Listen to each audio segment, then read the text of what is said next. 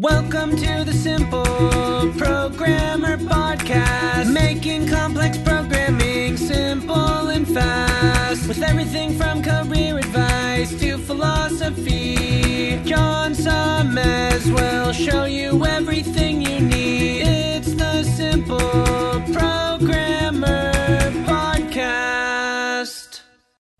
Hey, what's up? John Sonmez here. Just want to take a moment to tell you about an awesome sponsor we have at Simple Programmer, which is Hired.com. I'm sure you know how frustrating it can be to search for a new job. Pushy recruiters trying to recruit you for jobs you have no interest in, jobs you apply for but you never hear from again, and worst of all, going through a whole interview process only to get a ridiculously lowball offer.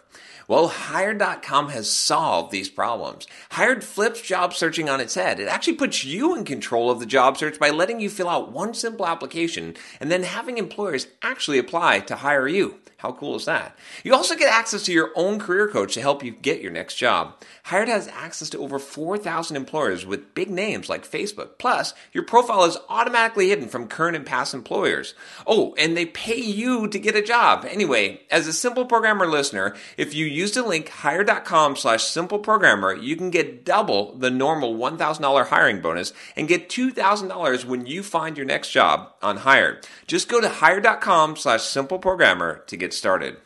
Kobiton is the mobile device cloud platform you need to manage the devices you own and access the devices you want. From manual to automation testing, Kobiton empowers developers to build great products faster. Manage and access the devices you need. Test on hundreds of devices and configurations. Identify issues quickly. Automatically created activity logs allow you to identify and resolve issues faster. Start testing sooner.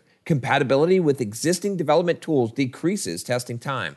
Real devices, better testing, faster time to market. Visit Kobiton.com slash simple programmer to sign up and start testing in minutes. Welcome to the Simple Programmer Podcast, a short mix of career advice, philosophy, and soft skills from successful author and software developer John Sonmez.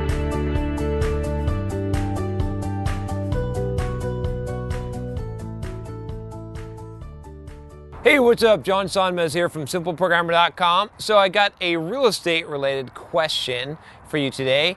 Uh, for those of you that are interested in the, the real estate investment type of videos that I've done, I've been a real estate investor for quite uh, a while here. You can check out the, the videos here. I've got a playlist of all my real estate videos. If you're not interested in real estate, well, you should be, because it's, uh, it's definitely one of the best investments that, that you can make. Uh, so I, from time to time, I get some questions and I, I answer them about real estate investment.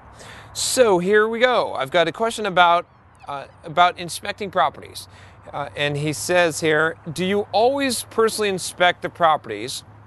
Have you purchased properties that is not in your geographical area? If so, how can you make sure that the property management company is doing a good job? Do you always use the same companies to manage all of your properties? So, a few different questions here. I figured I'd, I'd answer off some of these here. So, first of all, do I always personally inspect the properties? I do. I well, okay, no. I, I, do look at the pictures. I always have a professional property inspector inspect the properties. Okay, I've bought a lot of properties sight unseen, out of state. I didn't do that with my first properties. I, I definitely checked those out first, but as I've gotten confidence in my ability to invest in properties and I know what I'm looking for, what I have found that I need to rely on is not necessarily my own eyes, but on an inspector that I can rely on. So, what I try to do is I try to find the most grisly, most ill tempered, most bastard inspector that I can that's going to tell me all the shit that's wrong with the house. Okay? That's what I want him. I don't want the inspector that rubber stamps it for the real estate agent and says, oh, it looks good, or just found these few things. No, I want someone that picks apart every single possible thing because I want to know if there's something wrong with the house. So, I pay extra money to hire a good inspector that does a very, very detailed job, and I trust that rather than myself because what am I going to do? Go look at the property. In fact, I've looked at properties that have looked like crap, okay? And an inspector has come in and said, "Man, this property is it's good. Everything is good here, right? And I've and I've had the opposite. I've had properties where I've bought a brand new property, or I was going to buy a brand new, new construction. No one's ever lived there, and it looks beautiful. I'm like, man, this looks like a great place. Like I don't even need a home inspection. Then I get the home inspection, and the inspector comes out there and he's like, man, whoever built this house, they didn't know what the hell they were doing. There's there's a leak. The the plumbing is leaking. All this stuff is messed up, and and he's giving me a whole list of, of bad things. So I rely on good inspectors. And if I if I'm really unsure, I, will hire a second inspector. Why not, right? Why not pay a little bit of extra money if you're really you know on the fence and get a second inspector to come out, get a second opinion. It's not a bad idea if you're making a big investment. Next, he says, Have you purchased property that is not in your immediate geographical area? I kind of answered that one already. I live in San Diego right now, and I have properties in Boise, Idaho, and Kansas City, Missouri. Okay, when I lived in Boise, I was prop, uh, purchasing properties in Boise primarily, but then I moved around and I ended up buying a lot of properties in Kansas City, and I've never lived in Kansas City. So I've, I've purchased them outside of my geographic area. If you're starting out, I don't necessarily recommend it. It's going to be a little bit harder to do, but you know, it's I wouldn't let that stop you, right? If you live in California, don't buy properties in California. That's dumb. You're not going to buy a good investment rental property in California. It's too expensive. I mean, at least in in the major cities in California, you know, you know I'm talking about. So, same thing with New York City, you know, stuff like that. So you might want to find a place, especially today, especially when property prices go up.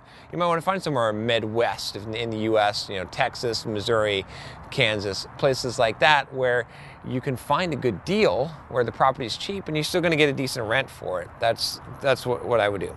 So he says here, if so, how can you make sure the property management company is doing a good job? Uh, making sure the property management company is doing a good job. This one is tough. I think I did a video on property management companies, evaluating them. You can check it out. If not, then uh, I'll give you kind of an idea here. Anyway, so you can't ever totally know this. The, the biggest thing that I, I would say here is that you need to vet property managers ahead of time. Being in the location is not going to help you to know if a property manager is doing a good job, right? I mean, you sure you can drive by and, and physically inspect the property and say, oh, it looks like they're doing a good job that's not really a good indicator if they're doing a good job or not. It's going to stress you out. It's not worth it. Don't do that. Instead, you got to be able to trust the property management company you hire. So, do the legwork. Call six different property management companies in the area, right? That and then interview them, ask them a bunch of questions, ask them for, for references. Go and check out some of the properties that they have listed and talk to the tenants, talk to the owners, look up the, you know, do your research because it's going to be worth it because it can, it can cost you a lot of money to have a bad property management company. I've had to fire five different property management companies in my career as a real estate investor, and I can tell you that uh, you, you know you want to they can really screw you over. And and and a lot of them will try to. It, it is a shady industry. Real estate in general is a shady industry. I got to tell you this so you know it up front. Be be prepared to deal with shady people okay? So doesn't mean everyone is right? Some people but you got to find the the diamonds in the rough okay? Then he says here do you always use the same company to manage all your properties for the most part, yes, simply because of the economy of scale. Like you're going to get a better value typically, and you have more leverage. I like to have leverage with property management companies. I like to say, hey, I've got I've got 20 units. Okay, don't screw me. Otherwise, I'll take my business elsewhere. Whereas if I just have one little house they don't care. It doesn't it doesn't make a difference. So I try to use the same property management company and when I find a good property management company, that's who I want to use. I've got 3 current property management companies that I'm using between Boise, Idaho, Kansas City and Kansas City, Missouri.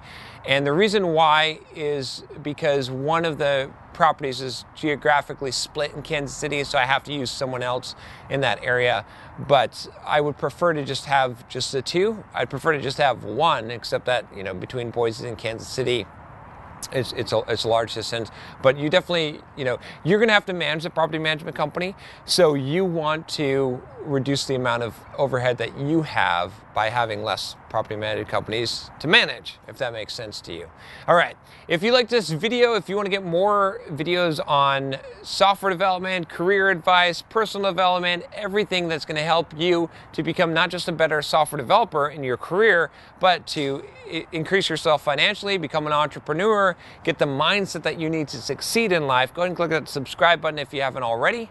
And I'll talk to you next time. Take care. Hey, what's up? John here. Just wanted to make sure you aren't missing out. Only about half the content I put out is on this podcast. This podcast is created mostly from the audio from the YouTube videos I put out daily. When you get a chance, head on over to youtube.com forward slash simple programmer and click the subscribe button to get access to two to three new videos every day. Even if you prefer the audio format, make sure you subscribe at youtube.com forward slash simple programmer so you can check out what you might be missing.